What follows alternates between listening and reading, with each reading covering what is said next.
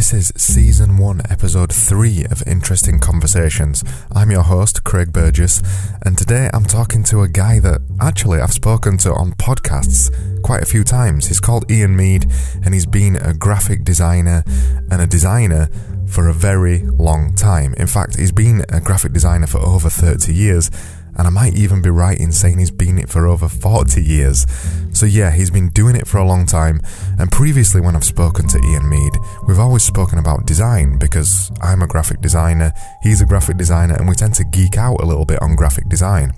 This time, we decided to speak about other stuff as well. So there's a little bit about graphic design and design and how it influences the world and how things have changed over the years in his career. But there's also a whole ton of other stuff. We get into talking about success and we get into talking about how to become satisfied in life and we also try and do a visual gag or rather Ian Mead brings something in and he tries to explain the visual gag on a podcast. This episode was brilliant. I always love talking to Ian Mead, and I think you're really going to enjoy it too. So, let's get to season one, episode three of Interesting Conversations with Ian Mead, starting right now. We had we, we had no notes last time. well, I'll not. I'll throw them away then if you want. no, no, no, notes are good. Notes are good. I've got I've got a lot so of notes. Yeah, you ain't going to load like me. Yeah. yeah. Well, I've got I've got loads of nicely written notes. I've got scribble. Yeah. So if you want to, you you're better off staying a bit closer. If yeah, is that there? Yeah, is that that's a bit better? Yeah. You, okay. Yeah. Can you hear a difference? Yeah, I can because I'll go there and I, will go away and then I get. To it's it's those stupid new Apple Apple headphones. They're rubbish, aren't they? That they're just they're just all wrong way around. Yeah. So it looks like you've got an essay there. No, I haven't really. No. It'll remind me what, I, what I'm going to say. So la- last time we spoke, we spoke about design pretty much exclusively, and this time for this new podcast I'm doing, it's kind of uh, about everything. Uh, I've just called it interesting conversation. So it's not just about design. It's not just yes, about uh, yeah. So a couple of other episodes I've done already. First guy Ivor was he calls himself a free thinker. so we we spoke about all kinds of stuff, and that were that was really interesting. And then last time, the other guy I've just recorded, Dr. Bob Phillips. When when I told Kayla, when I told my girlfriend, he's called Dr. Bob. She was laughing. Yeah. I, don't, I don't know why. Anyway, he's a he's a specialist in child cancer. So quite a heavy topic. Right. This is much lighter than tonight. Yeah, much lighter. But we, we didn't we didn't go too much into the kind of the negative stuff. You know, I, what I was really interested to talk about was how they research things and and basically child cancer and the things that Bob Bob's involved in. I'm sure he won't mind me calling calling him Bob. I don't know if doctors always want to be called doctor. Anyway, Bob. Um, they're kind of leading the way in, in medical research and what they do. So whenever somebody comes to them with cancer, they do all kinds of really innovative research that they just don't do when you go to a doctor with a cold. Right. So, so yeah, yeah, it, yeah. it, was really interesting. Ah, I bet it was. Yeah. Uh, it's one of the things that I touched on when I was a bit nearer. Um, reading through your questions is that one of the nice things about being a designers, you get to learn and get knowledge about lots of different things that your clients do. Yeah. So, like, rather than like, you know, a lot of other professions where you, you plough a, a furrow like that, if you get a client who's medical, or you get a client who's beer, or you get a client who's you know, uh, an accountant, you, you have you have to by nature of what you're doing, learn a little bit about their industry and what they do. And, and be, that, that's and, good. And be interested uh, as well. Yeah, because if you're not interested, then you're not going to make it interesting for your audience. Yeah, and you, and if you're making a logo or you're making a website or you're making something for them, you need to know what what it is and, and what they're about. Yeah, yeah, yeah.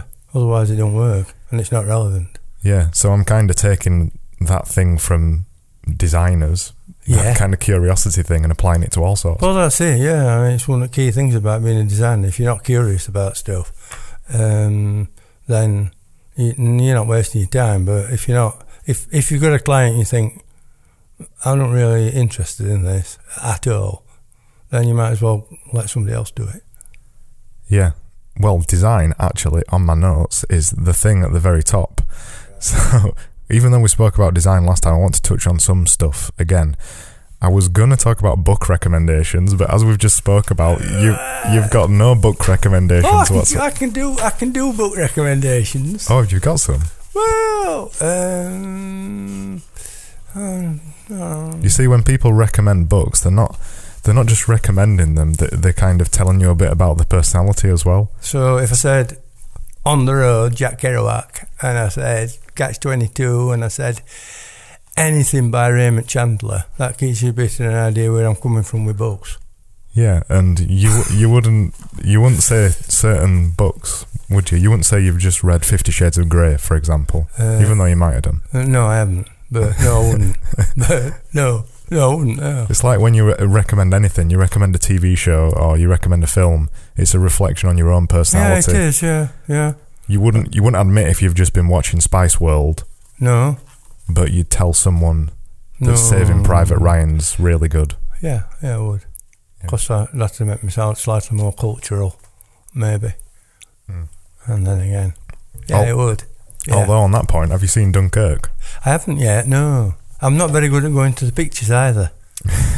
yeah, uh, Not good at any of that cultural stuff uh, yeah, I am because I love going to galleries and stuff. or proper cultural stuff. Yeah, and I like, but I'm not very good at going to pictures.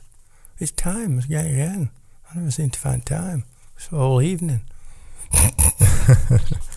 it's true. It's true. I watch films on TV Yeah. when they come round. So what's the best film you've seen recently? Recently, oh, I don't know. I don't know if I could answer that. So what's the best film you've ever seen? Best I've ever seen. Oh, there's a whole, whole list of stuff, isn't there? It's like really difficult, isn't it? I like, I, I like older films. I like. It, I, I seem to like nearly everything from me youth, like yeah, not youth, but from from sixties and seventies. Like Such as Bullitt, Chinatown, stuff like that. Bullitt. Bullitts, Yeah, I watched Bullitt recently. Bullitt's actually. fantastic. Yeah. Love it. The only problem with Bullitt now is they they they say it's one of the best car chases in a film ever. You know, a car chase film. But the problem is, I go to the cinema a lot, and you see things that are ridiculously over the top now, Yeah. and you watch yeah. Steve McQueen in Bullitt, and it's just not the same. No, It- but it's it's it's real. Yeah, French Connection, Ch- car chasing that. I've seen that. No, I haven't. Oh, Actually. it's fantastic. Yeah. Yeah, any film with Gene Hackman in is good. right. What you must watch is one that's called The Conversation, I've where never he, even bu- heard he bugs people. He is he bugs. He's a private detective and he bugs people. The Conversation. Gene Hackman in it. It's fantastic. He doesn't just bug people as in poking them with a stick. Uh, no, no, no, no, no. But anything with Gene Hackman in it's always good. French Connection, fantastic. I loved it. I just love films from that era, Serpico, like yeah, stuff like. I don't know. I They're, just they're of a time, yeah. and that time's really cool. Ah.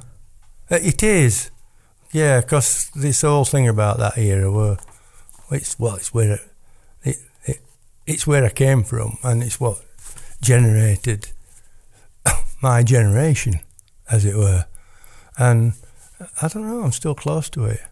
I still like it better. I still like films from them better than new films. I'm jealous of you there because I, w- I were born in 1988, so technically kind of 80s, but more, mostly 90s. So I'm, I'm a 90s kid, really. but there's nothing to be proud of about the 90s. I'm not gonna, in another 30 years' time, I'm not gonna be sat where you are saying, you know, I still prefer things from the 90s because there's nothing to prefer from the 90s. It's music were rubbish. 80s were good. Eighties. I love mean, it. I love eighties music. Absolute eighties. I have it on all the time. I love eighties It's music. brilliant. I love eighties rock music. I love eighties pop Yeah, music. ABC and I love Heaven Depeche Mode. and like, it's fantastic. It's it's all brilliant. Yeah. But nine, the nineties is the start of when everything went When sour. went- Yeah. yeah. There's a couple of good films. True. Pulp Fiction, Pulp Fiction were good. Yeah, Tarantino films fantastic. but the- it's culturally it's Yeah. bereft really Yeah, it is. In terms of other And popular culture. yeah, I, don't not go to the cinema because of any not not for this reason, but I am very often disappointed with films. Yeah. They're not as oh, it's awful. I'm going to say they're not as good as they used to be, and I don't I I, I, don't think they are. I, I agree. But that's just I me. I think maybe. No, I, I me- kind of being agree. a bit of a luddite almost, but I don't think they are. I go I go to cinema at least every two weeks, Yeah. um, and I'd agree that they're not as good as I they haven't been used this to be. year. I want to see Dunkirk, but then I read what people say about it, and apparently it's all right. There's there's there's still good people making films, but the problem is they're outweighed by superhero films and franchises, and everything's got to be a franchise now. Yeah, yeah. Not just the cinema, but musically and video games and everything. Everything's a franchise, and if they can't work out how to make it into a franchise, most most of those things don't get made. So you, and also because I see so many films, I forget the good ones because C- yeah, and CGI CGI is too clever as well. It's too it's too easy, not not too easy to, but it, you can fabricate things so well. I, I can't explain. you can't I- tell. No, I, I like I like seeing old cowboy films where you can tell that it's a painted background. Yeah, Magnificent Seven. Well, they remade it. They I remade know, and it was rubbish. Yeah. I hated it. It no, I didn't hate it. It were all right, but it weren't same. I, I just like, yeah, where eagles dare, Eiger Sanction stuff like that. I just love it. I just I, I can't help it. I just can't drag myself away from it, and I, I try, and I, I feel unsatisfied. So going on to design, do you still feel like that with design? Is 60s design still better? No, not sixties stuff. No, no. But uh, it's it's too controlled by Macs. it's too controlled by technology now, and not by ideas. Hmm, yeah, I completely agree with you there. It's it's not as thought as it was. It's too easy to do a logo and make it look nice. It's too easy to create things very quickly as well that actually s- perform the function that they're supposed to be doing, but there's not necessarily always an idea behind it. And they're, they're, into, they're and it's more getting more and more difficult to be original and not creative particularly, but it's, but certainly it's more difficult to be original because all the ideas have nearly been done, maybe. And it's it's quite. If you've only got an alphabet, you know, and an ampersand and some numbers and colours and shapes, and it's difficult. Yeah, I, I saw some comments about yours about a logo the other day, and it's really difficult now because I mean, even back then there were thousands and thousands of logos, but there's millions now, and you can you can just go on, you can just Google a logo now, and you can get something that probably be quite appropriate, without having to actually think it out. And I find I find it a bit disappointing. I, I also find the uh, the the move away from using pens and pencils and paint. And I'm not say, saying we should all be using pencils and paint and stuff, but we ought to use them a bit, maybe. Something a bit looser and a bit like within a framework, maybe. If yeah, I don't know. It's just like it's it's all a bit computer generated, and uh, because of that, it, and it almost becomes facile. It almost becomes like wallpaper, rather than something that's immediate and yeah. I think I think there's a couple of things. particularly in, in design now. The, the first one is that we're living in an age of we're not living in an age of ideas anymore. We're living in an age of technology, and because we're living in an age of technology, that means that you don't need to make a good idea behind something. All you need to do is make it look pretty. And what we've what what I'm seeing now is a lot of the, a lot of the big designers, a lot of people who have got a lot of followers on Twitter and have got big Behance profiles. They're all technically proficient designers. They're, they're amazingly technical as yeah, a designer. Yeah, yeah. So they can produce amazing looking design, but there's no concept behind it. And there's no ideas behind it. And there's no wit behind it. No. And all that stuff, people like Paul Rand and Alan, Yeah, Alan yeah, Fletcher, Yeah. th when they were doing what they were doing, all of it was about ideas and concept and wit. And that's proper design. Well, the whole team of them at Pentagram, including Fletcher and And still today. and, and Bob Gill, who did his little drawings. Yeah. Uh, and the architect guy, they, they had fun. Yeah. As well. And you saw it in the design. You could see it. Because you're right. It, it's a good word, wit. Because it's not quite fun. Because fun sounds maybe a little bit loose almost. But wit, yeah.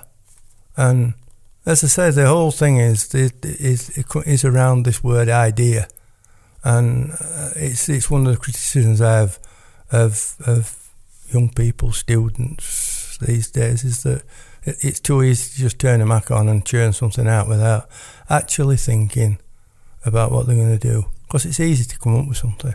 And do you do you th- genuinely think students have got worse, or do you just expect more of them? Because sometimes I think um, we we get work experience people, and I think, oh, they're a bit shit these.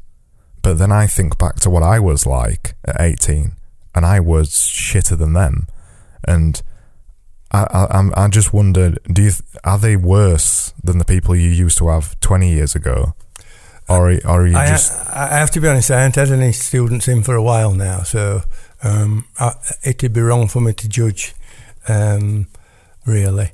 I, I just think that they've now got this screen, this tool in front of them, and that makes life a lot easier. And therefore, being young people, they take the easy route. It makes it a lot easier to make design, but I don't think it makes it a lot easier to make ideas. And I see that all the time. In fact, a couple of weeks ago, we we had two work experience kids in. Neither of them brought a sketchbook or a pen, and I give them a sketchbook. One of them used it, the other one didn't. The one that used it found it way easier to generate ideas, Hmm. and the one that didn't, who went straight to the screen, couldn't think of any ideas No. And it, it's just that that that free form, that blank canvas and a It- pen in your hand that makes it easier to generate ideas. Yeah, I, f- I find it. The whole thing though now is I, I find it's not frightening, but um, if they if they can't immediately do something that's at least at a level that's acceptable, i.e., five or six out of ten with a Mac in front of them, then they didn't ought to be going into design because it is so easy to put colours, shapes, and fonts together and make something that looks okay. Or just copy something. Yeah, or uh, you know, we're surrounded by stuff, and you know, we've got an internet, we've got books, we've got outside, we've got televisions.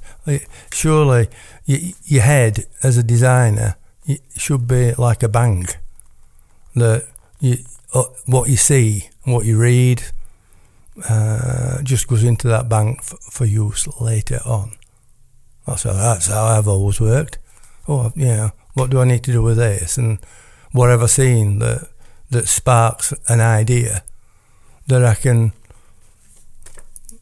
move on, you know, to next, you know, to suit what I'm doing. Uh, it, it, you know, you've seen typefaces, you've seen colours, and you think you've seen you've seen things, and and you want to tap into the, tap into that knowledge. Mm. So it's got to work. So you've been, wouldn't even say how long you've been doing graphic design for. So, uh, how, how long have you been doing it for? Thir- Well, 30 years? No, not more than that, really. I went to when I went to art school and did my foundation year, which at that point were called a pre-diploma, which was before I did my degree. That was 1966, World Cup year, and when I got, I left school, and when I got to art school, um, we had like samplers in um, fine art, pottery, uh, textile design, fashion, graphic design, and whatever. And I immediately thought, well, I like this graphics job.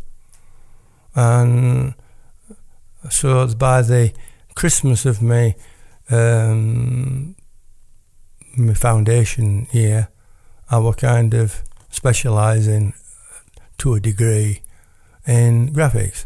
So if you work that out, that's uh, just um, 48 years. Yeah, 66. Go on, try again.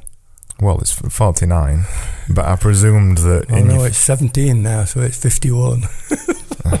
yeah, I'm, I'm terrible at maths. yeah. Yeah. But, yeah, 51. But then I applied for graphics courses and went on and did my degree in graphics, 67 to 70. Then I did a postgrad, uh, an MA in 1971, and then I started working 70, back end of 71, yeah. So, So a long time. a long time, yeah, a very long time, yeah. So in all that time, how much has design changed?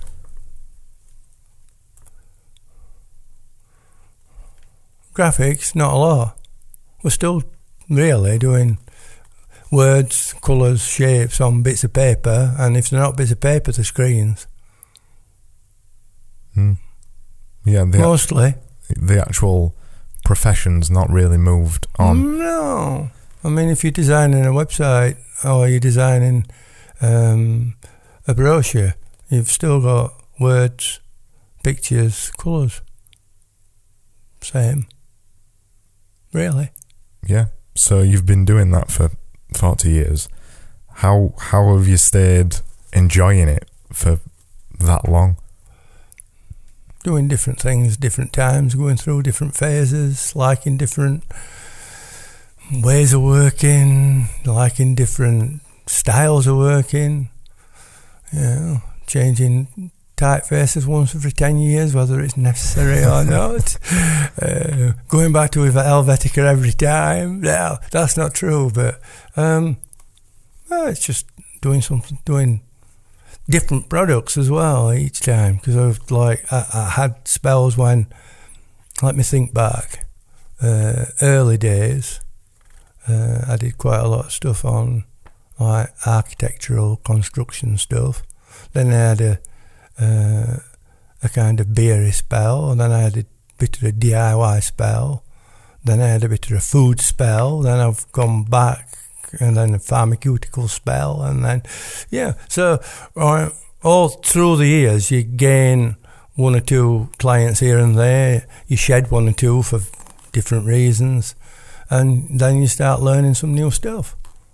Did you ever intentionally target food and then pharmaceuticals? No, it seemed to come along. Like um, things have generally just come along quite naturally. I mean, the pharmaceutical thing came out of uh, an agency I was working with in London, who just happened to have a pharmaceutical client, and then one of their people moved to another company and dragged me along. And the beer thing. Um, yeah, I targeted beer originally. I did write to a load of breweries and said, yeah, um, what what you doing is crap. Why don't you? Yeah. but seriously, I, I just um, I, targeted local breweries particularly. Um, I don't know why. Well, because I like beer and I like and the nice things to work with. But um, I targeted the Yorkshire sort of um, brewers, and one of them came back to me, and I started doing a bit of work, and then it kind of snowballed from there. And then, um, Designers just Yeah. love designers love designing brewery labels and yeah, stuff I think like I think so. Yeah, I'm not surprised. It's nice. that's something I've still not done yet. No. On on my bucket list to do design a brewery label. Yep. Yeah. Just been. I've just been doing some a rejig of the Two Roses stuff, so which will be out and about uh, next couple of weeks. Actually, I've uh, done a, a redesign on it, so it's got a new owner now. So yeah, it's, it's- yeah, but that's just how it's worked. That I seem to have gone through phases of different things, and then if you do some decent food work, some other people who are doing food work come along to you, and so you end up doing a load of food, and then things change. Yeah.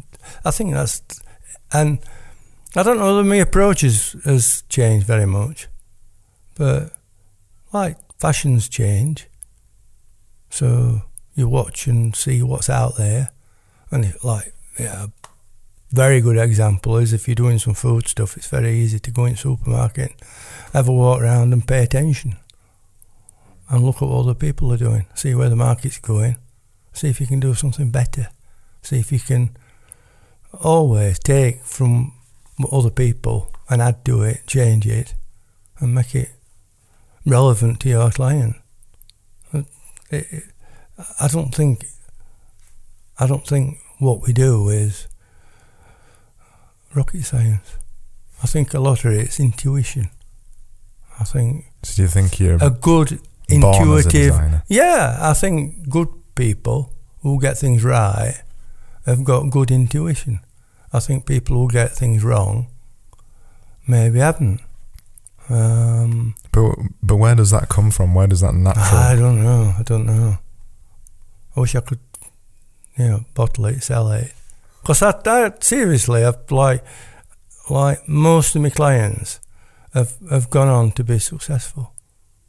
Like my, my bigger long term clients have been successful businesses. I've got very few that have gone uh, bust. I've got very few. I've got a very very small back catalogue of things I've done from scratch that have ended up going in, you know, room 101. Like, I don't know. I, I mean, I've, I've a couple of examples. I think I've talked to you about this before, but of people who've come to me with ideas, uh, outline ideas, and you know, well, one particular one is now we're able to sell his company for fifty odd million quid. And I think a lot of that was on the back of work that me and my company did for him. I think that designer's intuition thing's interesting though. That designer's eye, because I do think there's something in it that a designer isn't is naturally a good designer. I think they get better. Obviously, they get better, but over the years, I've I've definitely seen certain designers who aren't as good as other designers, and no matter how hard they try, they can never get better than other designers that don't seem to put any effort in. Hmm. Do you know what I mean? I mean, you get people who seem to want to, to develop a style, and I'm not sure that's a good idea. I think I think uh, I don't agree with styles. I think you should do your work, you know, appropriate to your client Yeah. and appropriate to the product or whatever it is that you're working on. If you're a designer with a style, you're an artist. Yeah, almost. You're a commercial artist. Yeah. You you you you're not you're not a designer in, in the strictest sense of it because a designer produces the best work for a target audience. Yeah. And if you've got a style and you only ever churn that style out, that's not appropriate for that I mean, I've had people work for me who've, who've, who've kind of steadfastly not wanted to step outside a way of working. And sometimes it's been quite difficult to sort of like brief them and, and or art direct them or whatever you want to call it uh, towards um, doing what I would have said was the right approach to a job rather than doing it in the style that they felt most comfortable with. Yeah. And that's sometimes What what do you do if they don't listen to you? um, I get a bit louder. I get a bit more um, forceful, yeah. Because, uh, like, if it's me that's going back to the client, it's I, I had a spell when I had so many people working for me that occasionally I was going back to clients we worked that, that uh, I'm not saying I didn't lie, but I didn't think it were, I didn't think it were where I wanted it to be, and I, I got increasingly un, uncomfortable with that. Um, because I've got four or five people all working on different things, and know you pay them, and you've got to leave them to it and let them make decisions. But I didn't always think the decision making was uh,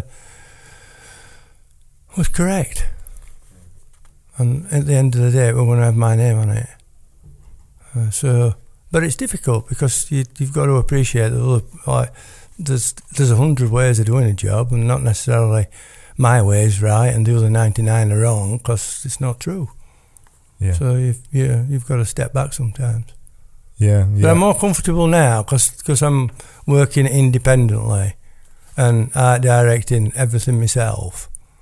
Um, I'm more comfortable. I wouldn't ever now go back to anybody with something that I didn't think were right. So it were almost like being a service industry at, at that time, and I'm not that anymore. Yeah, well, I am, but what I mean is, I'm, I'm you're doing I'm it not. Do, I'm not doing. I'm not. I'm not doing it. Yeah, just to earn a living, just to pay, just to pay the wages, just to. Yeah, I'm doing it. I will always do what I think's right now. So yeah. how, how have you stayed happy doing it for all those years? How, why have you not just gone, fuck it, and just quit? And how many times do you think? I do really, do really like what I do. And uh, people like people say, "Why don't you retire? Why are you still working?" A, I make nice money out of it because uh, I haven't got overheads like I used to have. Uh, and and I like doing what I do. It's like it is a bit like colouring in, and like yeah, it's it's so good. You say everything's been done, but you obviously don't think that because you're still doing it. Oh yeah, there's always a different way of doing it. Slightly. Yeah, got to be, aren't there? There's always a different font and a different colour and a different, yeah. There, there's always yeah. there's always a better way to do it next time.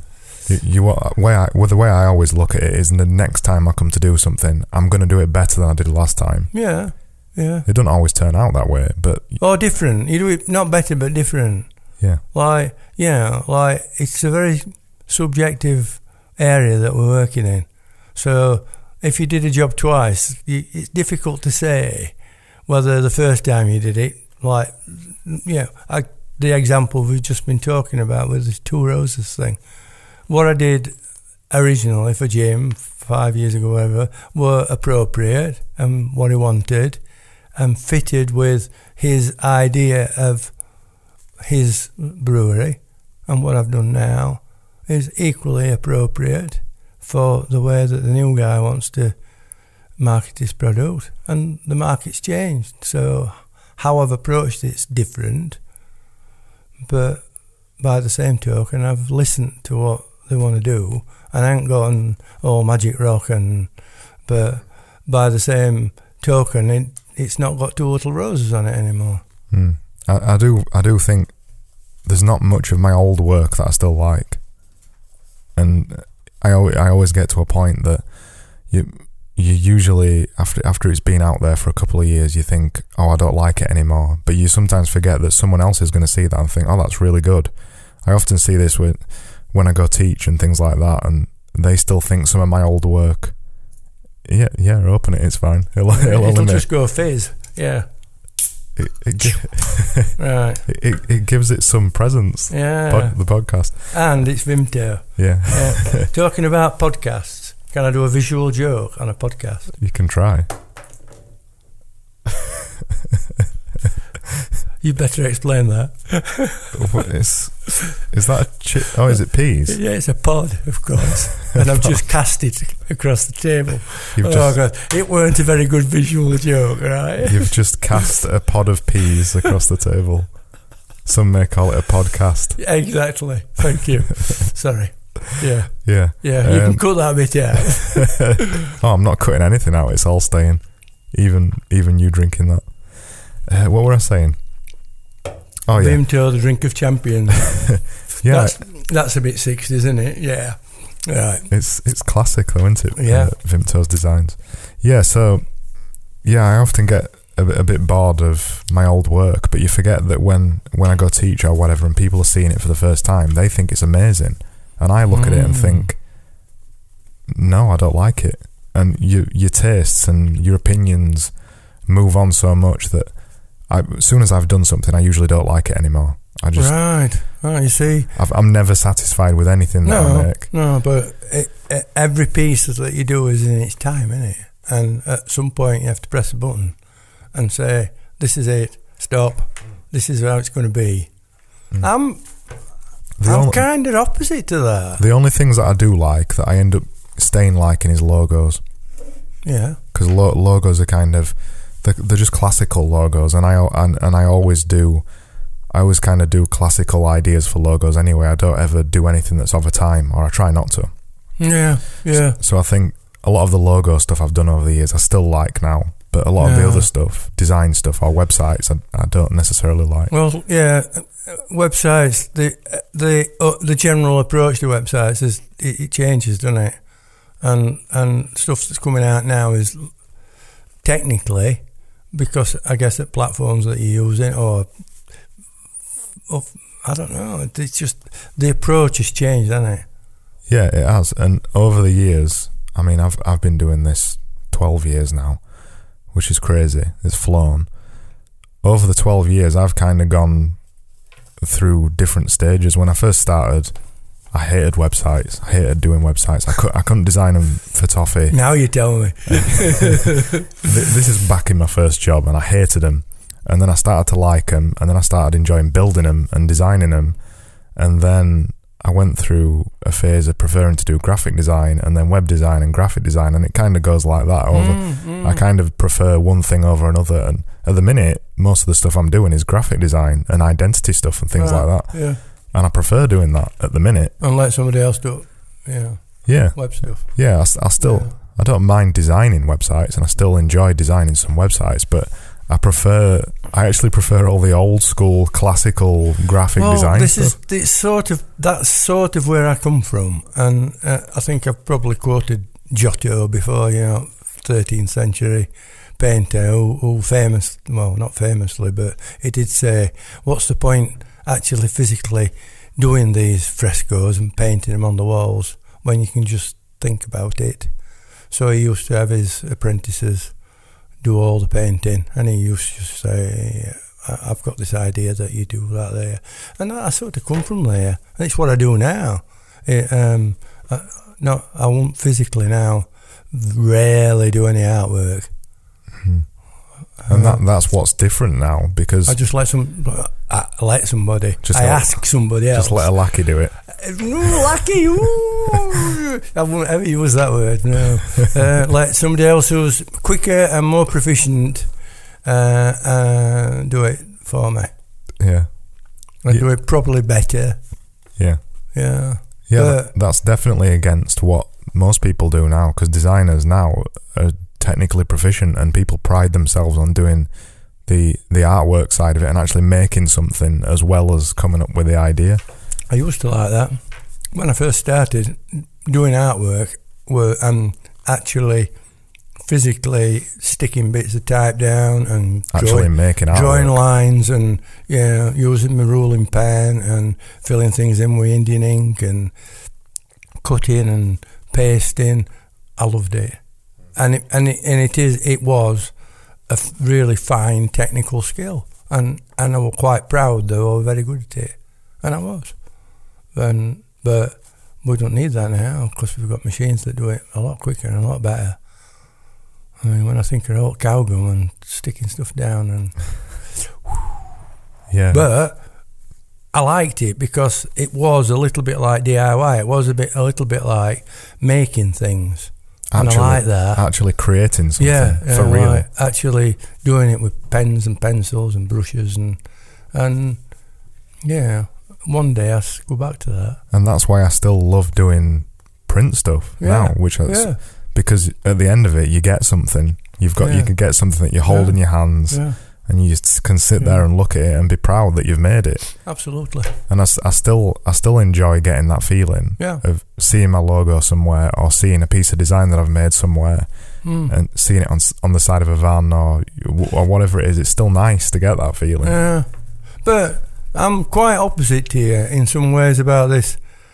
You, you, you've been quite disparaging about stuff that you've done. Like, I'm the, sort of the opposite. I can go back to, oh, God, I, you know, hold on a minute. 70 or 80% of stuff I've done, I would be embarrassed about now, and I wouldn't put, want to put my name to. Um, and, and it would look bloody awful now, I know. But it was of its time.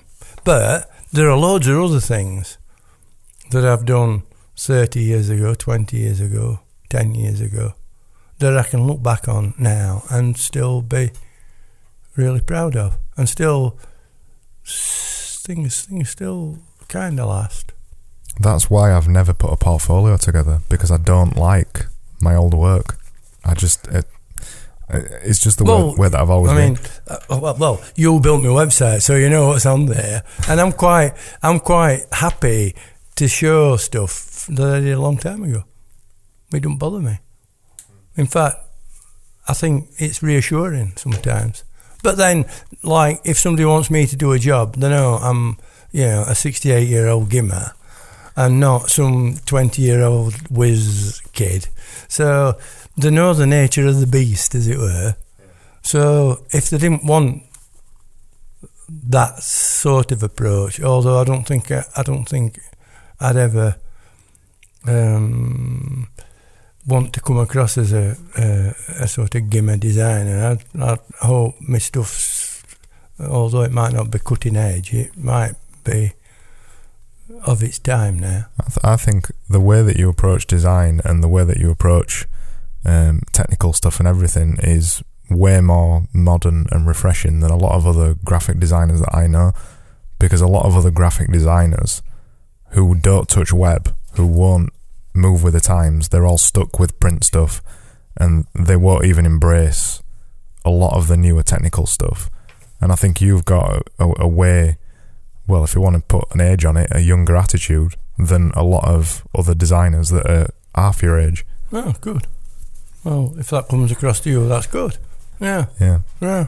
because a lot of I'd be quite, I'd be quite proud of you thinking that, to be honest, because like sometimes I, I, like I want to be old school. I'm not. I don't. I, I don't not want to be old school, but I also think like I want to be now as well.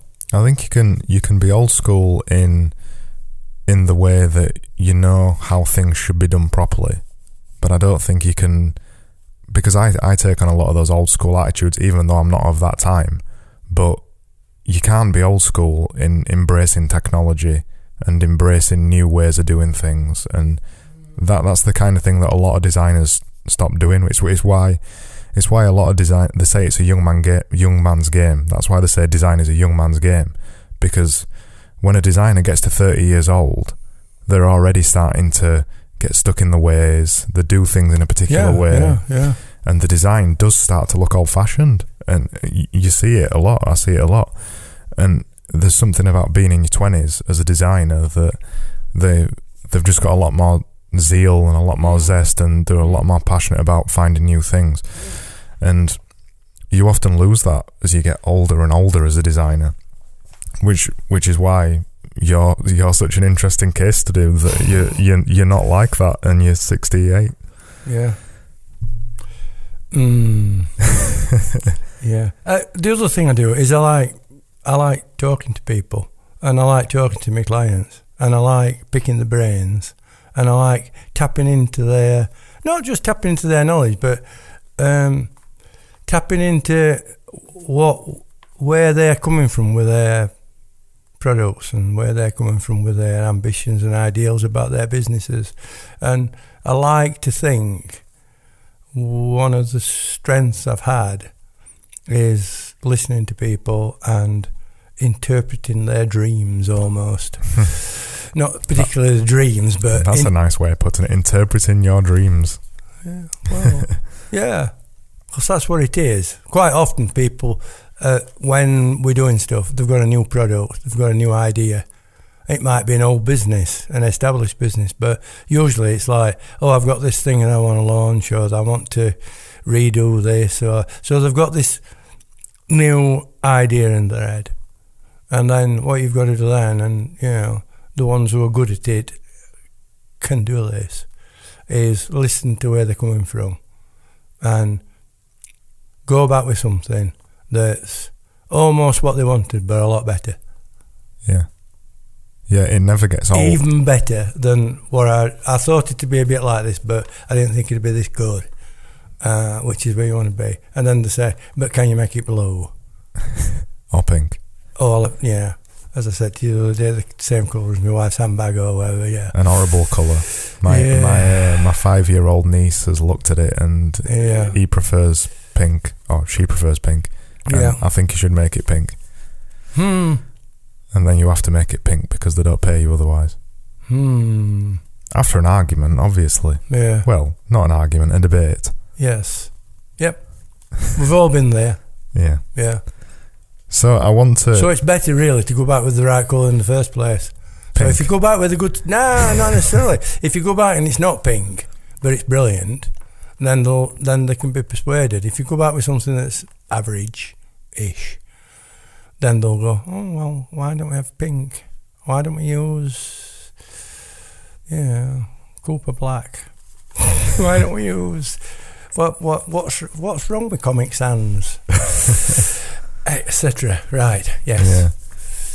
I want to move on from design because Yes. we spoke about it for ages. Yeah. um, but it's interesting. Yeah. Um, but I want to go on to some kind of other more random topics.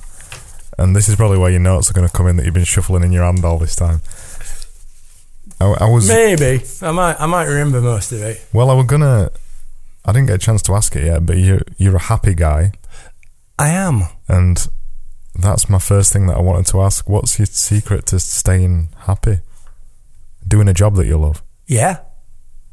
Being happy in, uh, with the people around me, my family, my kids, my partner, my friends. Uh, being wealthy enough to be able to afford things that I like. Money doesn't buy happiness, but it buys things that make you happy. and freedom to a certain extent. Yeah. I'm in, I'm in a good place now because the pressures that I felt for 40 years of my life have been eased over the last few years because I've downsized and I haven't got responsibilities of employees, which were always hard. I spent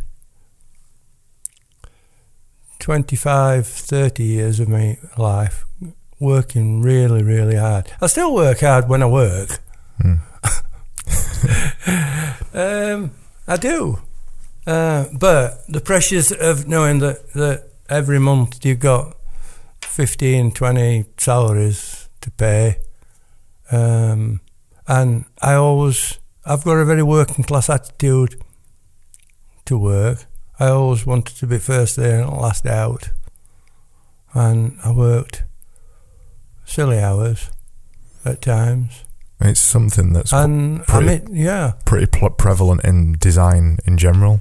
That kind of attitude, yeah. work working hard, Yeah. getting there early and leaving Well, there is. There's another. There's another strata that don't want to work and toss it off and think it's an easy life. I think some kids go into it go to college and think they'll do a design course because it's easy.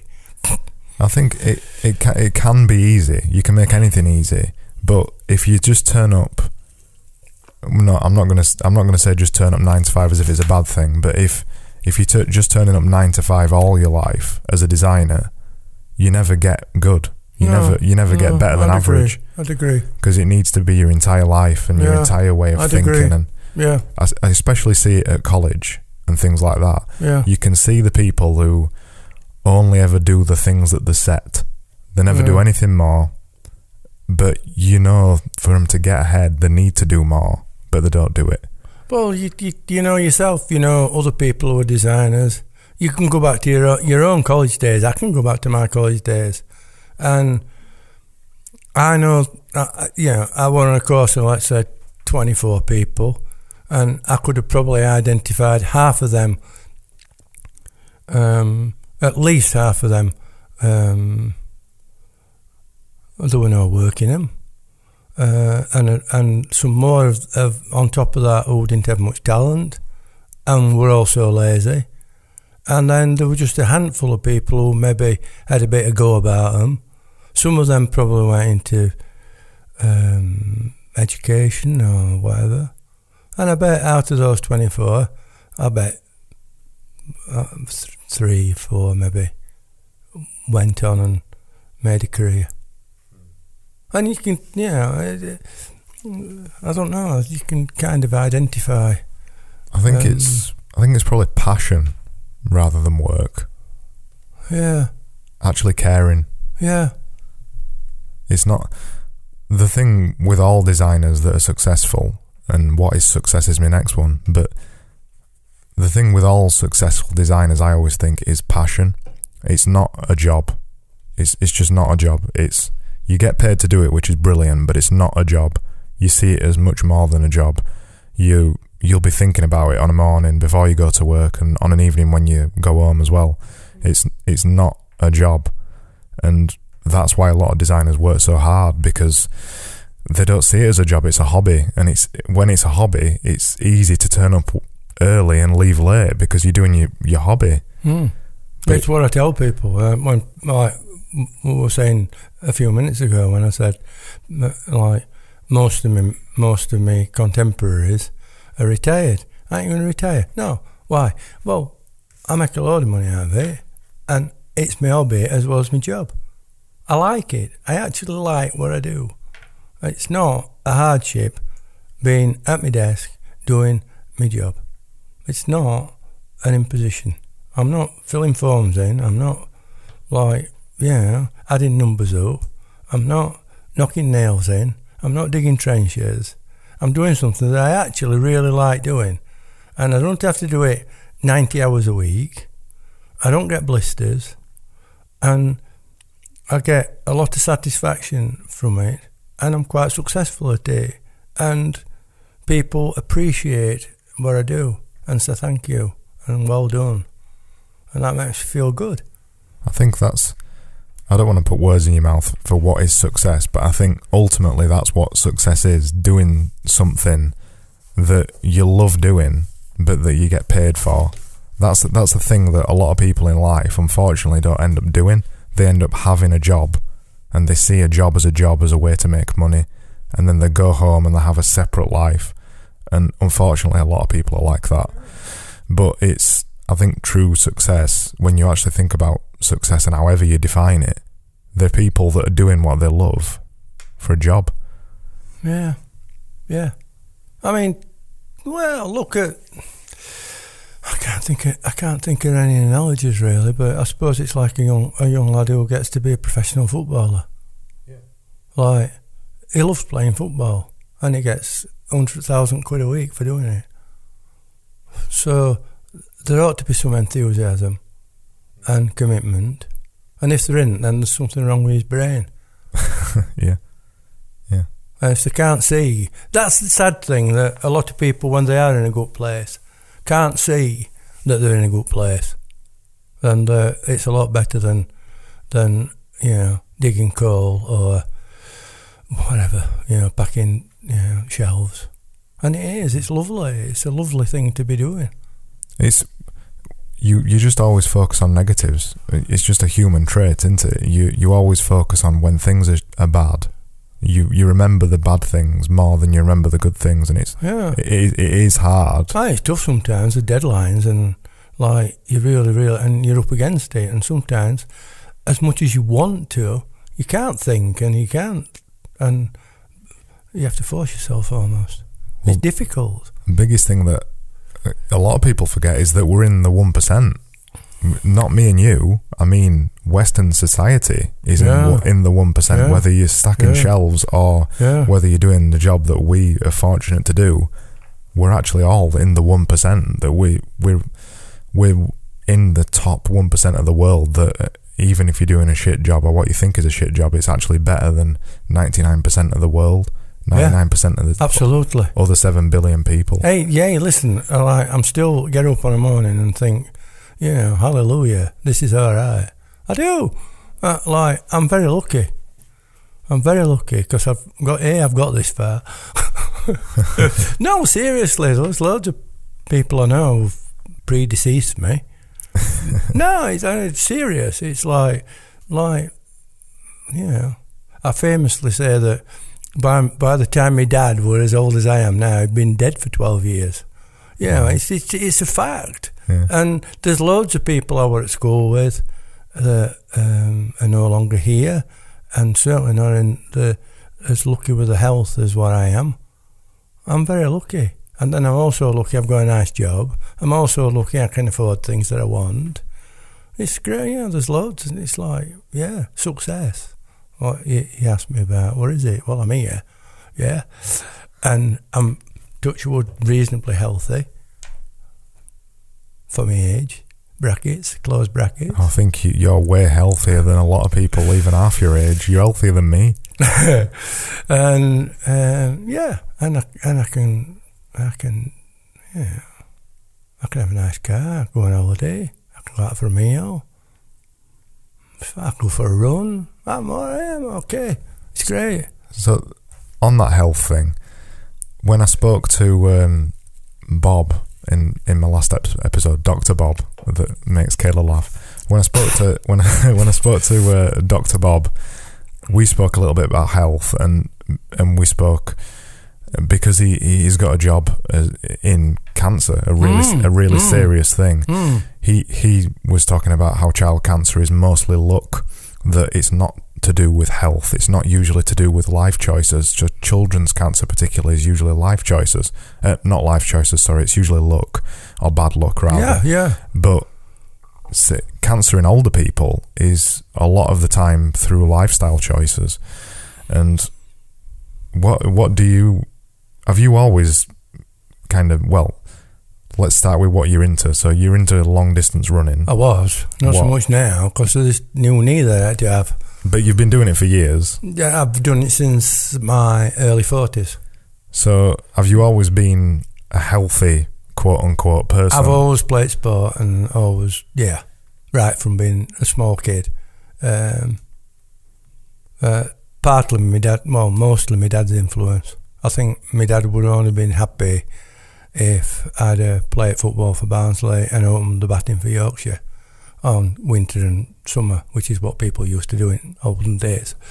And um, all all my youth was spent with my dad were playing football and playing cricket, and I loved it.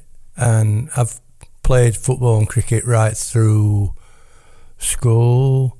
I got to college. I started playing badminton, and I started playing squash in my twenties. And I played squash till only a, few years ago, till this knee thing started up. So I played squash for forty years. Played football uh, right into my thirties. So yeah, I've always been into sport. And then I took up running when I was 40. Um, actually, going back to the, the conversation we were having earlier when work were just manic and I was working stupid hours. I was eating too much, drinking too much, smoking. Would you believe? I smoked for um, too long. And then That I had a little meeting with myself when I was uh, early 40s and I said, Ian, we had better sort oneself out. What made you What made you do that? Um, I just, no, I, I, I just think I, w- I weren't being very healthy. Yeah. Uh, main thing when I wanted to stop smoking, I stopped smoking and started putting even more weight on because I ate more. yeah. and then I, and then I was drinking a lot, um, too much. Interestingly, Dr. Bob said wh- when I asked him what is the best tips to a, if, if because he deals with cancer a lot Yeah, because he knows how it works. I said, "What are the best tips you could give someone who doesn't want to get cancer?" Number one was don't smoke. Yeah. Number two was don't smoke. yeah. Uh, he- that Yeah. was the the main Oh, I didn't say thing. don't drink then. No, he didn't. No, he Excellent, didn't. love it. Yeah. So smoking though. No, big- I know, absolutely. Um, it, it's the only thing I ever really threatened my kids about. And I said, you can do anything you want. You can, you know, it's up to you. I said, but either one of you start smoking, I cut you out of the will. Because it's the biggest, most stupid waste of time, money, health, everything I've, I, you could ever dream of. Yeah, Yeah. but I went all the way through college smoking when I could have been spending the money on um, beer, girls, and Letraset yeah, or whatever. And I, I can't believe I can't believe I did it. And like, I it's just unbelievable. So yeah, so I've always been like sport active, and I took up running, and it was probably very difficult because I weren't ever a good runner at school or anything. I was always well, actually. I was always in smoking team, you know, get around corner and get woodbines out like so yeah, um, it was difficult. And even playing football, I were I were fairly fit, but it were always running were for people who weren't very good at playing football. They you'll run about and I'll just you know but whatever. because you you're quite involved with Barnsley Harriers, you Yeah. you get to see a lot of new runners and unfit do people. more and more and more uh, every, every week. The whole scene's just completely changed. Yeah. How many getting- how many of them stay? Quite a lot now.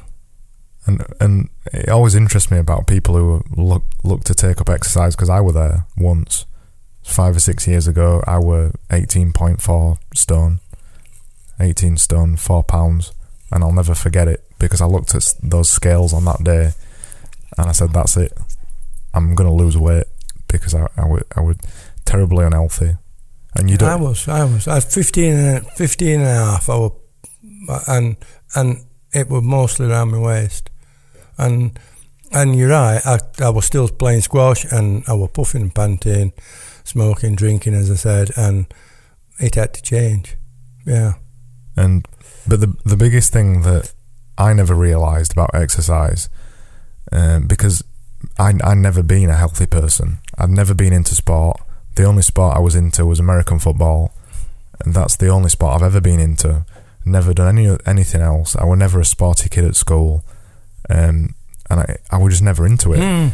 And then thought you were going to fall off your chair then. um, so I was never into sports. So when I, I took up exercise, and I still remember now, I couldn't even run half a mile. I couldn't. And when I ran half a mile, my chest was, I, I thought I were having an heart attack. It came, it came as a, a big shock to me. I bought some shorts and some running shoes, and I said, right, I'm, I'm, this is it. I'm going to do some running because I need to get fit play squash because I play squash competitively, but you don't run about a lot playing. You do, you side to side a bit, but there's no sustained running. You get a breather, and yeah, I know. I were, I were going downhill anyway. I, I, I were getting worse, and um, I, I, I played league squash, you know, local, um, Sheffield League, and my standards were just falling. And I'm to run t- to get fit. And I put my shorts on, and I came out of me drive at home, and I didn't even get to top of the street. And I didn't go off stupid like 100 mile an hour or anything. I just thought I'd just run up. The, I, I just useless. It- and at that point, I thought, right, I've got to do this now. It, it humbled me straight away. It humbled me because there's nothing like running to show you how unfit you are. Absolutely. And Yeah. on that day, that was the hardest thing I'd ever done.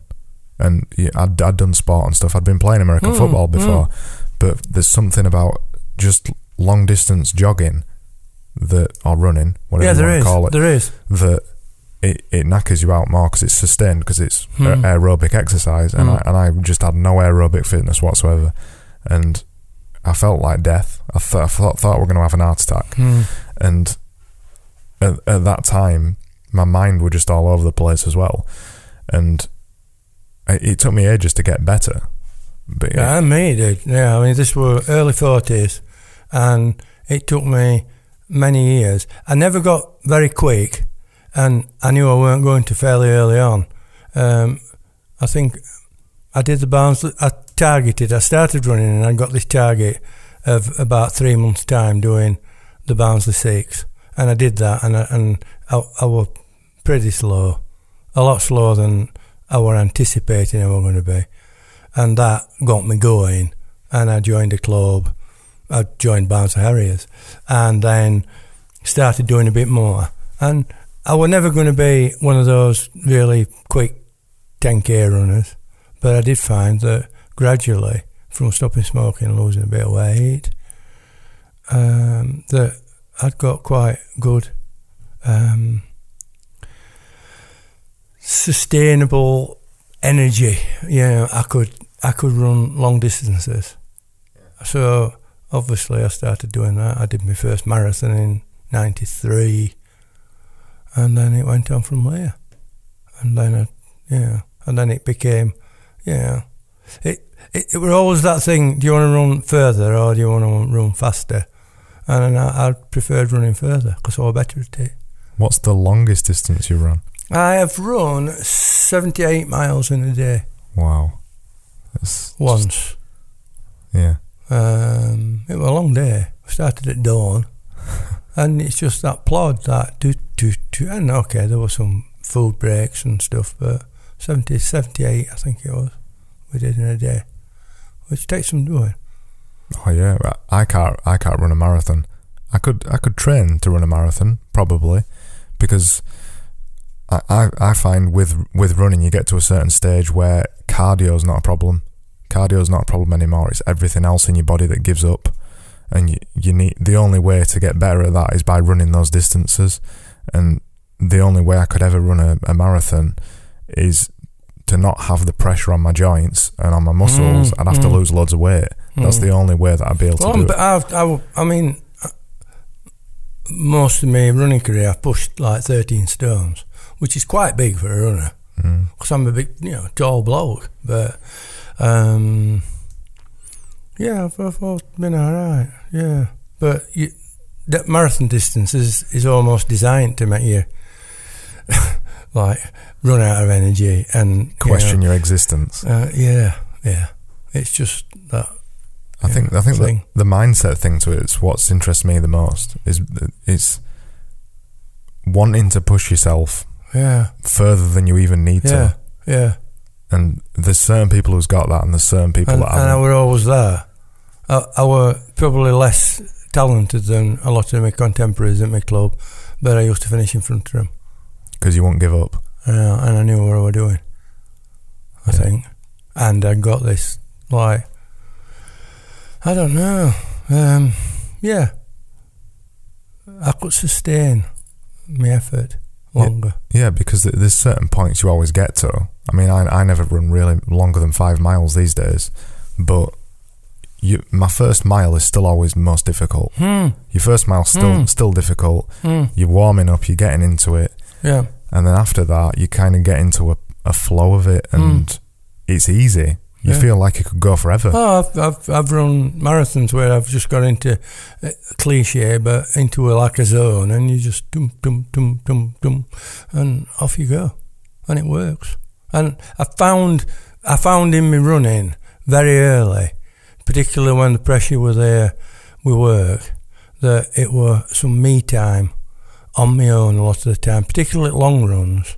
Okay, I used to go to the club regularly, and I soon got involved with the club, and I've I've enjoyed that as well. I've enjoyed being like, you know, um, part of the reason the club's grown, and that's given me some satisfaction as well.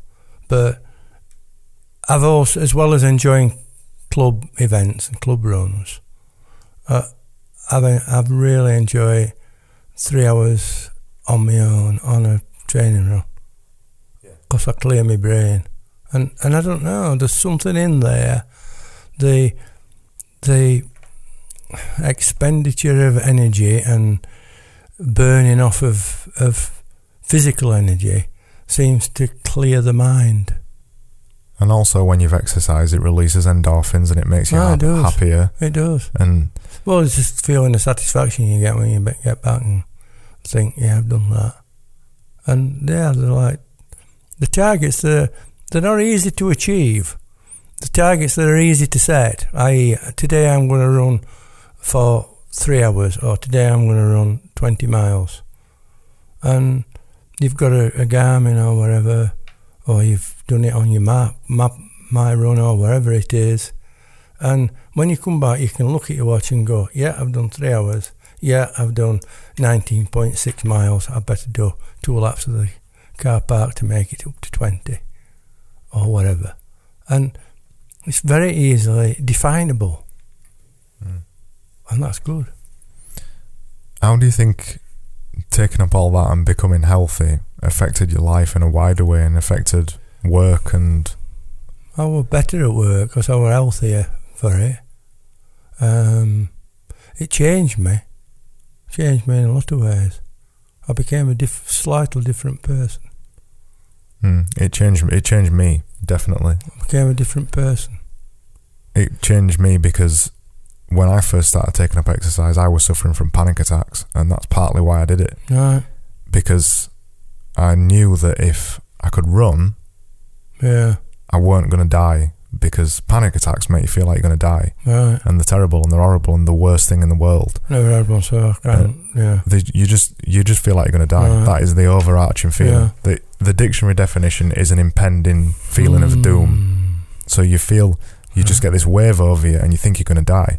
So the only way I could get out of that is to prove to myself I'm not going to die by running. Mm. And also, like you said, it it, it just clears your head. And Yeah, you, it does. And you feel Yeah. you feel a little bit. I did a lot of like again, you know, we're talking about being a designer and being creative, and I can, I can, I don't these days 'cause I don't run so far now, but I used to be able to run and think things through and think problems through, not just like shall we do it blue or shall we do it in uppercase or lowercase, but more strategic stuff about my business and and people in my business or planning for um, what I should do next and uh, like like almost management decisions and stuff that I could only clear out when I weren't sitting at my desk, but when I went out in fresh air. I think that's that's a big thing about exercise for me. But now, I tend to. I usually run once a week, maybe maybe every um, two or three times a month most. But I lift weights four times a week, and I go for walks a lot. But that that thing of being away from everything else is is so important. It's shutting off from work, and uh, but also shutting off from TV and the house and and everything. and washing up and television and it's it's for me most of it is being out there but if being you, out in fresh air if you don't I love it if you don't exercise, you don't get that because no, if you no, no. if you are completely just completely stationary in your entire life, especially in design, like like wearing, you sit on your ass all the time. You go home from work, you sit on your ass in your car. You go home from work, you sit on your Mm. ass in front of TV. That is a, a completely sedentary lifestyle that just does your brain no good because we we're designed to move. We, we our body is designed like this because it's meant to move and it's meant to. yeah it is yeah. I'm not sure it's meant to run like you know 78 miles in a day. And my my right knee might bear testament to that but that's one of them things. I wouldn't have ever done like having said that I very quickly say I wouldn't have done anything any different. I'd have still done it if you know new knee or not just Well, one yeah. of them things You might have, you might have never need a knee surgery, but you probably wouldn't have completed anything else in your life. uh, we'll never know will we so No. no but I, no. I, I, I, I do think now that exercise and everything Yeah, else is, yeah. is just so intrinsically linked in my life that part of, part of the equation you, you it is I, with me anyway I need to do it. Like when I was faced with this knee and the possibility of not being able to run again, uh, well, yeah, I was, let's say I was disappointed. I was. Um, I'm I'm happy that I found that because I've done all rehab and stuff, I'm able to run a bit. But I've again, we go through phases, and you, what you do is you change your life. You change, know, you change what you're doing to fit where you are now. Know, it's like changing typefaces and changing, you know, software or whatever. It's just like you you have to adapt. You have to every so often do something new, do something different. I felt exactly the same. I'm way. quite happy now. I love going out. I love walking. I love it. And like, if somebody had said to me three years ago, "Oh, you'll not be running, you'll be doing walking," oh, yeah, get stretched. Like, yeah, it's just I couldn't have believed it. But I love it. I mean, other thing with me club now is I'm looking after all new starters who are very different now from what we used to get. We're getting people of all shapes, ages, sizes, sexes, whatever. And people are not frightened now taking up running. They used to be. You used to have to be able to run to take up running. Now, anybody dares do it, and that's brilliant. And I'm getting a real buzz out of uh, helping and looking after them, and it's great. So that's something new. And somebody said that to me five years. Oh, Ian, you'll not be running. You'll, what you'll do is you'll be out with slugs. And I'll go, oh yeah, likely. but I am. Oh, is that Um, what you call them? Slugs? No, of course not.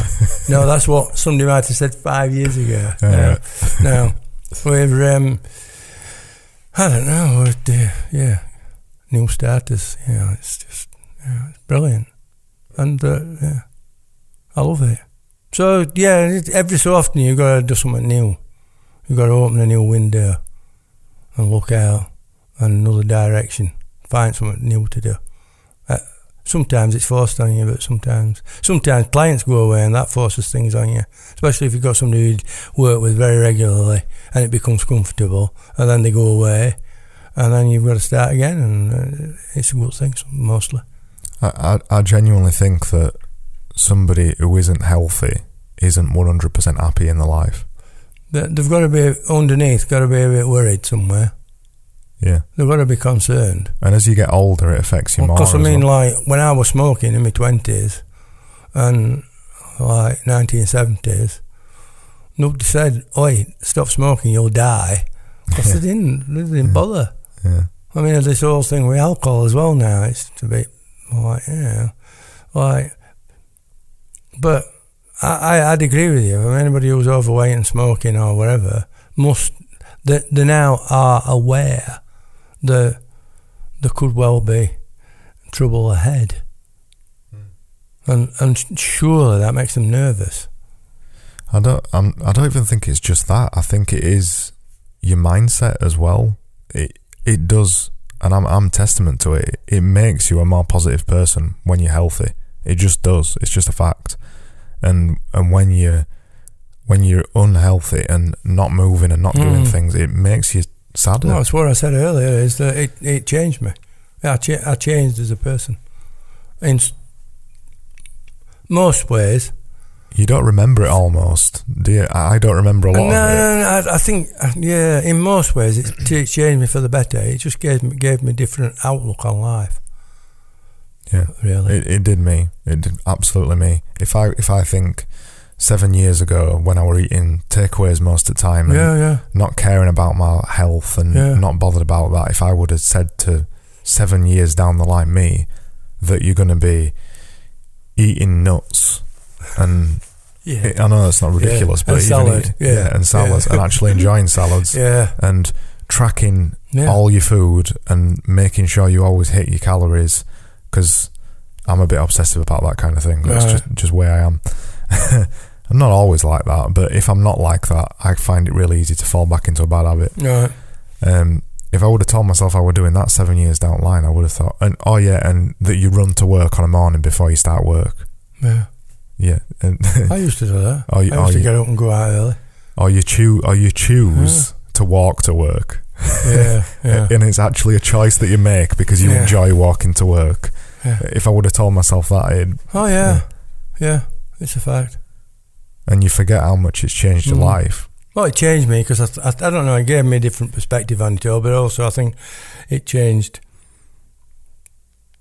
my friends, like different people.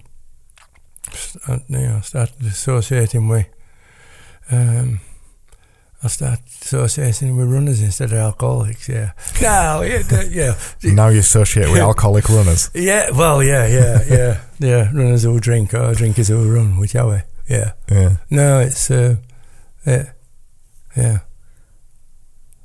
Yeah, it's It- it's interesting. And on that note, I'm going to come to. Have you, have you heard of Quora before? I hadn't. No, no. Is this what you've written your notes for? These Quora questions. so, I Could be. I use Co- Could be. I use Quora all the time. I did it with Dr. Bob. I asked him some Quora questions. Uh, Quora is a question and answer website. It's brilliant. I haven't looked at it, so I don't. Yeah. Right. I, I answer. I don't know why I answer them, but I answer stupid questions on there all the time, just because I enjoy it. I usually do it when I'm sat on the toilet. You know, you've got to Right. find find something to amuse yourself. Yeah. So Uh, as opposed to reading the Viz annual. Yeah. yeah. right. So I found three questions, Go on. Then. and I, I've kind of I've, I, I actually sat this afternoon in the garden thinking about these answers, and Yeah. these are these are the things that came into my head.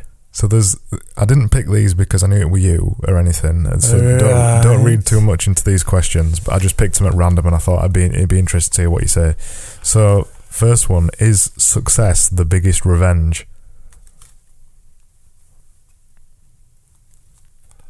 No, not for me. no, I, I can't. I can't think of anybody. I've straight off the top of my head. No, I think success is a, very personal thing for me. Me satisfying my own goals, not actually getting my own back on anybody else. No, There's that famous story about where the name Wetherspoon came from, isn't there? is there And I, I don't know whether it's true or not. But you know, JD Wetherspoons. yeah, Apparently, the guy that owns JD Wetherspoon's not called JD Wetherspoon. no, it's It- Tim. Um, yeah, somebody. Or some, other. somebody or other. yeah, yeah. And the reason he called it JD Wetherspoon is because at school he were always told he'd never make anything of himself by one particular teacher, All right. and the teacher was called JD Wetherspoon. Excellent. So when he became, he got when he got Yeah. Wetherspoons and all that, he set up JD Wetherspoon as, My, to use success as a revenge thing for his my, teacher. my headmaster at my school um, who wanted me to go to university when I wanted to go to art school. And you've got to remember that going to art school in the 60s were a bit like being a dropout. Um 'cause because it weren't they weren't design college. It, well, it was a design college, but we were a school of art and de- and design. It you know, but art students were you know long haired, low, put my teeth in, long haired layabouts, right, or whatever. that Yeah. smoked a lot and drank, to, drank a lot. Yeah, yeah. And my headmaster sort of said, you know, it's a waste of, you know, you're wasting your, you know, your talent. You ought to be going to university and doing it, you know, something proper kind of thing. Hmm. But I never felt revengeful on it. I just thought, well, I've made my own mind up about that. Um, I think my grandma used to ask me when I when I was going to get a proper job, which used to. But my grandma was lovely, so I didn't care. But no, I've never tried. I've never thought of it as a revenge. I, oh, um, I think venge, revenge and vengefulness is a really toxic attitude to have in your life anyway. yeah, To to hold on to grudges and yeah, no matter what somebody's done to you, the way I, the attitude I always take is that there's no point dwelling on it and there's no point. No, they're in. No, just wipe them away, and yeah. Uh, Yeah. There's been a few in my in my working career, which sometimes crosses into your personal life. There's been about three people that I've seriously fallen out with. Hmm. And I just wiped slate like yeah, I just I, I don't see him fortunately. Uh, it's just one of them things. But uh, uh, um, it's nice. I don't know. It's good to to think you have been successful, or Whatever Um, that is. yeah, whatever it is. It's at your own level, isn't it? Yeah. Hmm. Like some people won't be happy unless they've made ninety million trillion trillion pounds. I'm quite happy that I've made enough to be comfortable and you know what I was saying earlier. You know, nice car, go on holidays, go for a meal, Yeah. and still have a couple of quid left in my pocket when I finished. Fine. Yeah, I, I was I was speaking to one of my friends the other week, and um, this particular friend that I'm talking about makes way more money than me, and I've always considered him more successful than me. The funny thing is, he's always considered me more successful than him, Mm. and it's it's weird to see different people's opinions on success and Right. what they think Yeah. is more successful. I look Yeah. at him and think, I wish I had some of what you had. And he looks at me thinking, I, I wish I've got what you had. Yeah. I sometimes wonder, and like I'm not looking for an answer. I'm, I'm I sometimes wonder when people look at me, uh, what they think of me. Whether they think, oh, yeah, lucky bastard, yeah, yeah. A, still alive. B, still got all his hair, which is brackets, not entirely grey. Um, like you know all that sort you know not not just not that but also like how they perceive that my life has unfolded as it were and whether they think whether they yeah I just wonder uh, whether they think oh yeah successful happy Hmm. yeah or whether they think wanker I don't It's, know it's, it's completely different for everybody, isn't it? Because I know there's people that don't like me but I, I, I also understand why they don't like me there, can't I- be, there can't be anybody that don't like There you. is. There's loads of people. But yeah, I think, but I think it is down to envy, yeah, yeah, which is also toxic. which I can't help. Like, yeah, I can't help it if I've done okay. I ain't done it on purpose. Yeah. Like, it's just happened. Well, I have done it on purpose, but it has just happened. Hmm. I've been lucky. Uh, but, but, you know, it's like whatever he said, golfer said, the more you practice, luckier you get. Mm. And it's true. But then I've worked hard at it. So I don't know, I just sometimes would like to think uh, like what people think. Like, Well, if some, if somebody like Richard Branson looked at you, he'd probably think, "Oh, well, he's not that successful." I say, ain't daddy's hair like me, yeah. Yeah. Yeah. But then he might look at you and think, "Well, the way that your lifestyle is, you are successful." And it's just Yeah. it's so different for everybody. Success, and also it's not it's not a fixed thing either, is it? No, I When, didn't know. when, when you were younger, Some people are happy with like a pair of slippers and uh, and an allotment, and and don't and and a telly, and don't want to do any more than potter about house, you know. And other pe- other people want to like um, jet off to, you know, out to Mongolia or wherever, and like uh, my. Again, it'll it'll it comes across wrong, but I think I- live not modestly, but uh, I'm I'm all right. Yeah, I'm just. But then a lot of people that say, "Oh, I've got fucking tons of money in my head." so yeah, I don't know. It's it's difficult, isn't it? But, But I can't control. I can't control that. It's just come along and happened, and even you know. even in just you and in just me, when you first started your career, all you wanted to be were a designer, and then all you wanted to be were your own boss, yeah, and then all you wanted to Yeah. be were not your own boss again. If you know what I mean. Sort of, yeah, yeah. And- And and and, you know, I've never never deviated from that. I've never thought I'm going to pack this in and go and get a like a normal job, like be a bus driver. Or I've never ever ever had that kind of thought. "I- I'm going to jack this and do something else. do you ever. never do you never think about having a normal job? Because I sometimes think about that. I wonder what it's like, but then I, then I think I won't like it. Sometimes when things get really hard, or you've had a, a shitty day, and you think, "I've got to go home and take all this with me. Mm. I've got all this baggage." Yeah, yeah. And sometimes I think, how nice would it be It were always a challenge, though. to be a shelf stacker? Yeah, and yeah, not- and not have to, yeah, or a postman or something like that, where you just do what somebody tells you to do, and finish and go. Yeah, and in honesty, when times were tough and business were a lot bigger, and I'd got pressures of salaries and clients screaming at me and people being horrible to me, there were days when. But I always like a, a run. I always saw it as a challenge. Yeah, me, me too. And it's a fulfillment thing, Yeah, isn't it? It- yeah, You yeah. don't, you don't, as as a as a shelf stacker or whatever. I know I No. keep saying that. You don't get that fulfillment. No, no, no. That's no. just No, all you get is wage packet, which then enable, enables you to buy things that, as, we said, as I said before, which you need to keep you alive almost, you know, whether it's basic stuff or whether you've got a little bit left to spend on yourself or whatever. And you can only fund that by working. As I said, I've been lucky. I've, I've had a, a job that's paid me quite well. Yeah. Let's move on to question two. So, question two: What Mm. is what is the most interesting fact that you know and I don't, but I should? that you should. Well, you see, my brain's full of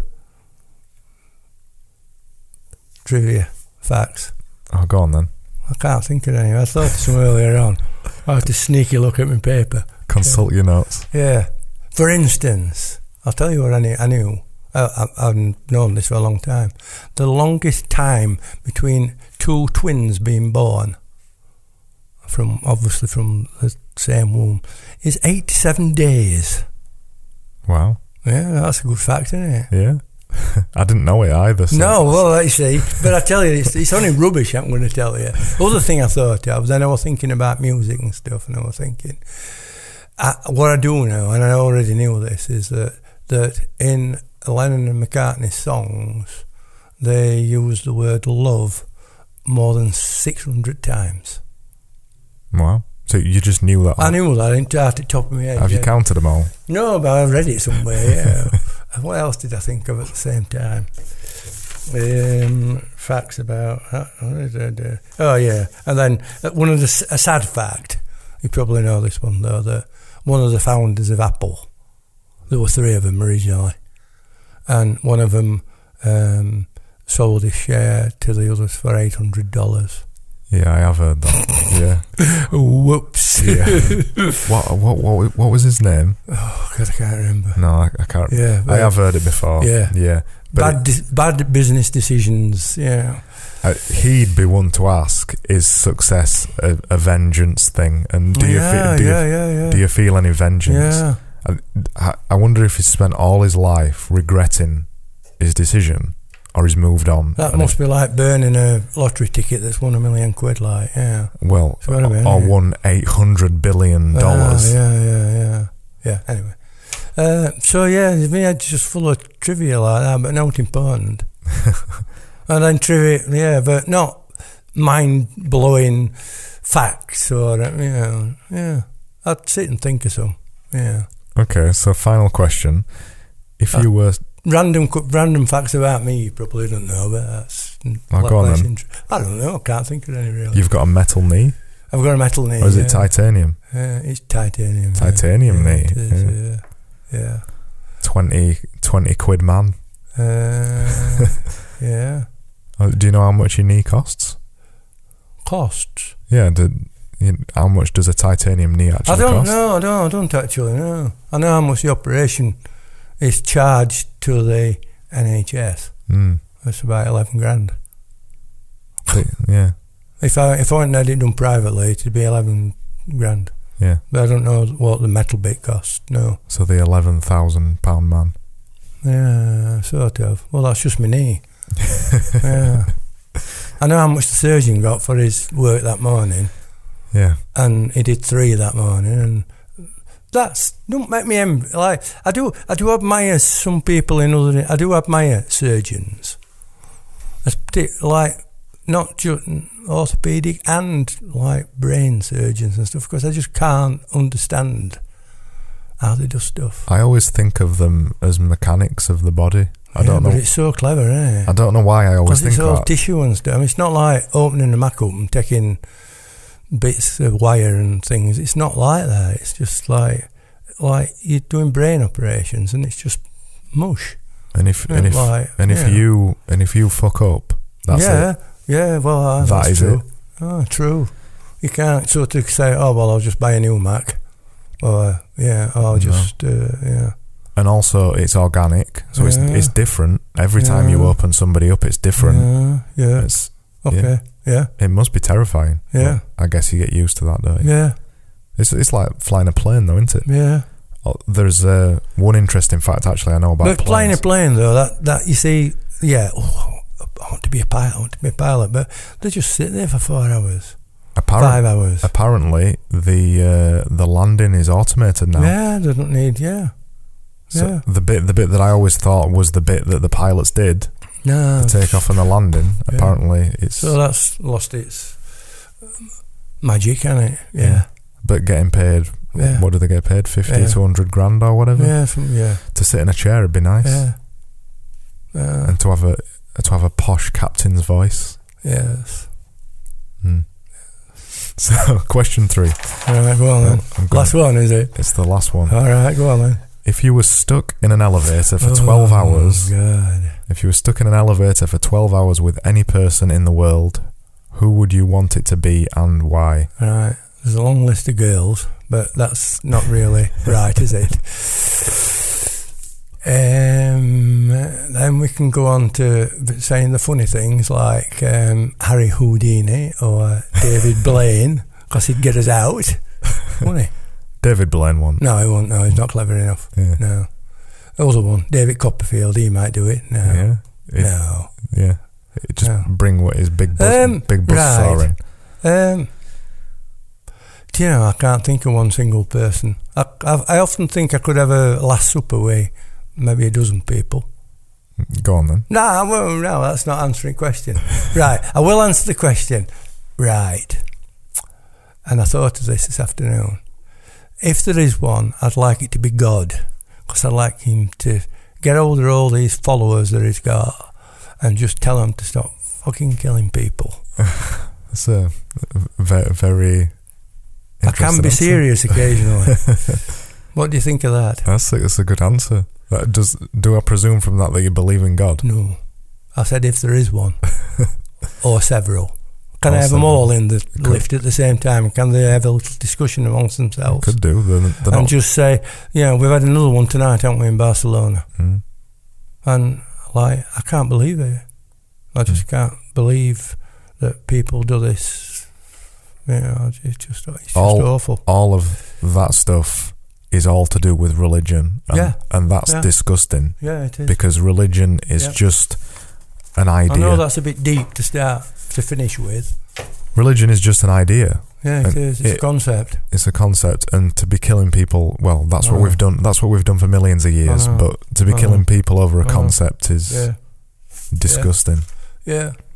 But I could have a last supper with a load of people and I could have a bit of fun. Some of them aren't alive now, but we could bring them back, couldn't we? Could we? Yeah, yeah. Yeah. Yeah. Is there not any um, particular celebrity you want to have an interesting Celebrities? conversation with? Um, no, there isn't actually. I started thinking sports people, but they're good at sport, but not that interesting. Yeah. Yeah, I suppose. That's why sports personality of the year is always disappointing. Yeah, sports, lack of personality, Yeah. maybe. Um, no, I'd, I'd, I'd like, yeah, I'd like people like Picasso there, or Milton Glaser, he'd be good. Mm, I'd like him there. Mm. I made a bit of a list actually. um, Steve McQueen. Steve McQueen. But if he were in the lift with me, he'd get us out as well, wouldn't he? He's got to, yeah. You would have thought so. He'd so. find a way. And Yeah. I'd much rather spend 12 hours with him doing something else than sitting in a lift because it'd make it interesting. And You'd want an, an action hero like Bruce Willis who's capable of getting you out of lifts. yeah, yeah, yeah, that'd be nice. But he's, meant, he's meant to be a bit of a I tosser. could just, you know, like, and then you go all serious and go, like my mum and dad, because they're not here anymore. And that'd be nice. Mm. And then historical people, maybe. I don't know. Ray- Raymond Chandler would be there. Have you read any Raymond, Raymond Chandler books? No? Well, if you don't read any, just read some opening lines and things from his books. So what what kind of books does he write? They're like detective stories. All right, I do like detective stories. I like um, It's just how he writes. It's, it's I like hard boiled stuff. I like um, oh my god, what Oh, is it? What is he called? Mm, I forgot his name. The really famous hard boiled detective, uh, Maltese Falcon, um, Dashiell Hammett. Dashiell Hammett, and the other guy that I forgot his name of, who was from around that time. Uh, Raymond Chandler. Mickey Mickey Spillane. Mickey Spillane's are good, but Raymond Chandler's are tops. It's just how he writes. He writes with such style, and the way he writes, Uh, even if you don't read the books, you just read a few. You just read some. If you just Google Raymond Chandler quotes, whatever, Mm. and it's just where he writes. It's just great. I mean, things like. Um, Let's see if She- we can quickly find one. Go on. She looked all right from 30 feet away. but when I got to within 10 feet, it was the kind of girl that looked all right from 30 feet away. yeah. And uh, um, there, were, there were a classic, actually. And I, I wrote this one down because I had to look it up because I couldn't remember exactly how it said it. And he said, he said, ability is what you are capable of. Motivation defines what you do, and attitude determines how well you do it. Is that a Raymond Chandler quote? Mm. Mm. It's quite deep for a detective good, yeah, novelist. it is, though. yeah, yeah. There's some. And he also said, "No trap is as deadly as the one that you set yourself." That's very deep. Yeah, but all this stuff, it's just how the it's how the books just open up the great stories, the great stories. I'm Big def- Sleep's one of his. So all them Oh, film, all them lovely fifties films, um, they're just fantastic. You know, they're just I'm gonna have to check him out. I often think that they're just lovely old old style detective stories. But it's just how he writes. It's just it's just lovely. I often think that as a detective novelist, it must be one of the hardest jobs in the world. You know, writing a convincing whodunit story and then going backwards in that story and making all those bits But yeah, and putting it all together. and you do find stuff. And like I do tend to read trashy detective type novels when I'm on holiday, and yeah, like Ian Banks stuff and things like that. I love that. They're good and they're clever as well because they, they seem to find different ways of of creating a problem and then solving it. Usually, yeah, that's good because Mm. that's what we do, innit, all day. Find different ways of solving a problem. Yeah, you never think of a detective novelist as being creative, but actually, they're, they're way more creative than what Oh, you or I do. Uh, equally so, yeah. Mm, yeah. In a different way, yeah. Yeah, but they're Yeah. not they're not considered creative, are they? It's, No, it's no. they're a writer. Oh, I know. oh, oh, no, I would, I would consider them creative, Yeah, yeah. yeah. But yeah, um, but yeah, you, I'd, I'd enjoy putting a table of, of, of people together like that, kicking off a conversation. That'd be good. But ones, I don't know. No, there's nobody currently that I've went, oh, can I talk to Mark Zuckerberg or, nah, I'm not bothered. Mm. Branson, like, no, no, thanks. Yeah. no, I can't think. Oh, celebs. Mm. No, not really. Frankie Howerd, he were funny. I liked him. Uh, look, I'm laughing just thinking of Frankie Howerd. Leslie, Leslie Nielsen. Leslie Nielsen. Yeah, he'd be good, yeah. He'd be good in a lift. Yeah, he would actually. Yeah, he'd be good. Yeah. Although he's, he's probably just super dry. Even in person, he probably never smiles. Yeah. Yeah. And he'll crack jokes and you won't know whether he's, he's telling a joke or not. No. Like me with me podcast. Yeah. On that note, I, think, I think that's. Uh, I think we've probably said enough. Yeah. just looking at this, pe- they're actually degenerating in front of my eyes. These are they? uh, peas in a pod. Oh dear. I'm having the rest of those for my tea tonight. Or just a plate of peas. Um, maybe not. No, no. Might be some, yeah, something else with them. Cheesy peas. Cheesy peas. Yeah, it's the future. I will leave it there. Okay, Thank you very much. okay, it's a pleasure.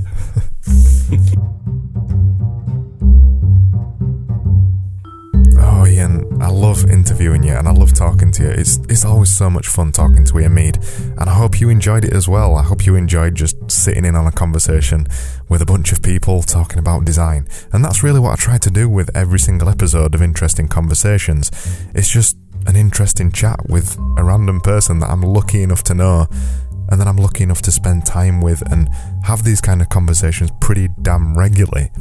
Anyway, that was episode three of season one of Interesting Conversations, and there's going to be one more episode before Christmas because I'm aware it's now December the 3rd as I'm recording this, and this is going out on December the 3rd too.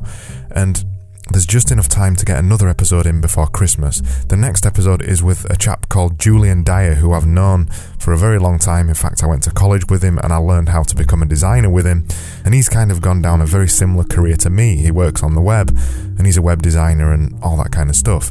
So we get into talking about a little bit about design, a little bit about actually Formula One, which I know nothing about, which is pretty interesting and we get into all kinds of other stuff. And that episode will be out in the next couple of weeks, just before Christmas. And then at Christmas, either Christmas Day or a couple of days afterwards, I've got a really, really exciting episode coming out.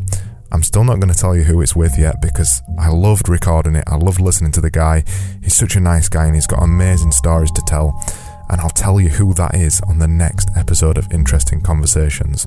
The only thing that's left for me to say is that if you go over to interestpodcast.com, you can find all the other episodes that I've recorded, and also if you go to twitter.com forward slash interestpodcast, you can find out all the information about this podcast there and see when new episodes are coming out and other stuff like that. And actually, if you look through the tweets, if you look through the past tweets, you'll see a photo of the peas in a pod that I put on there when I recorded the episode with Ian Mead.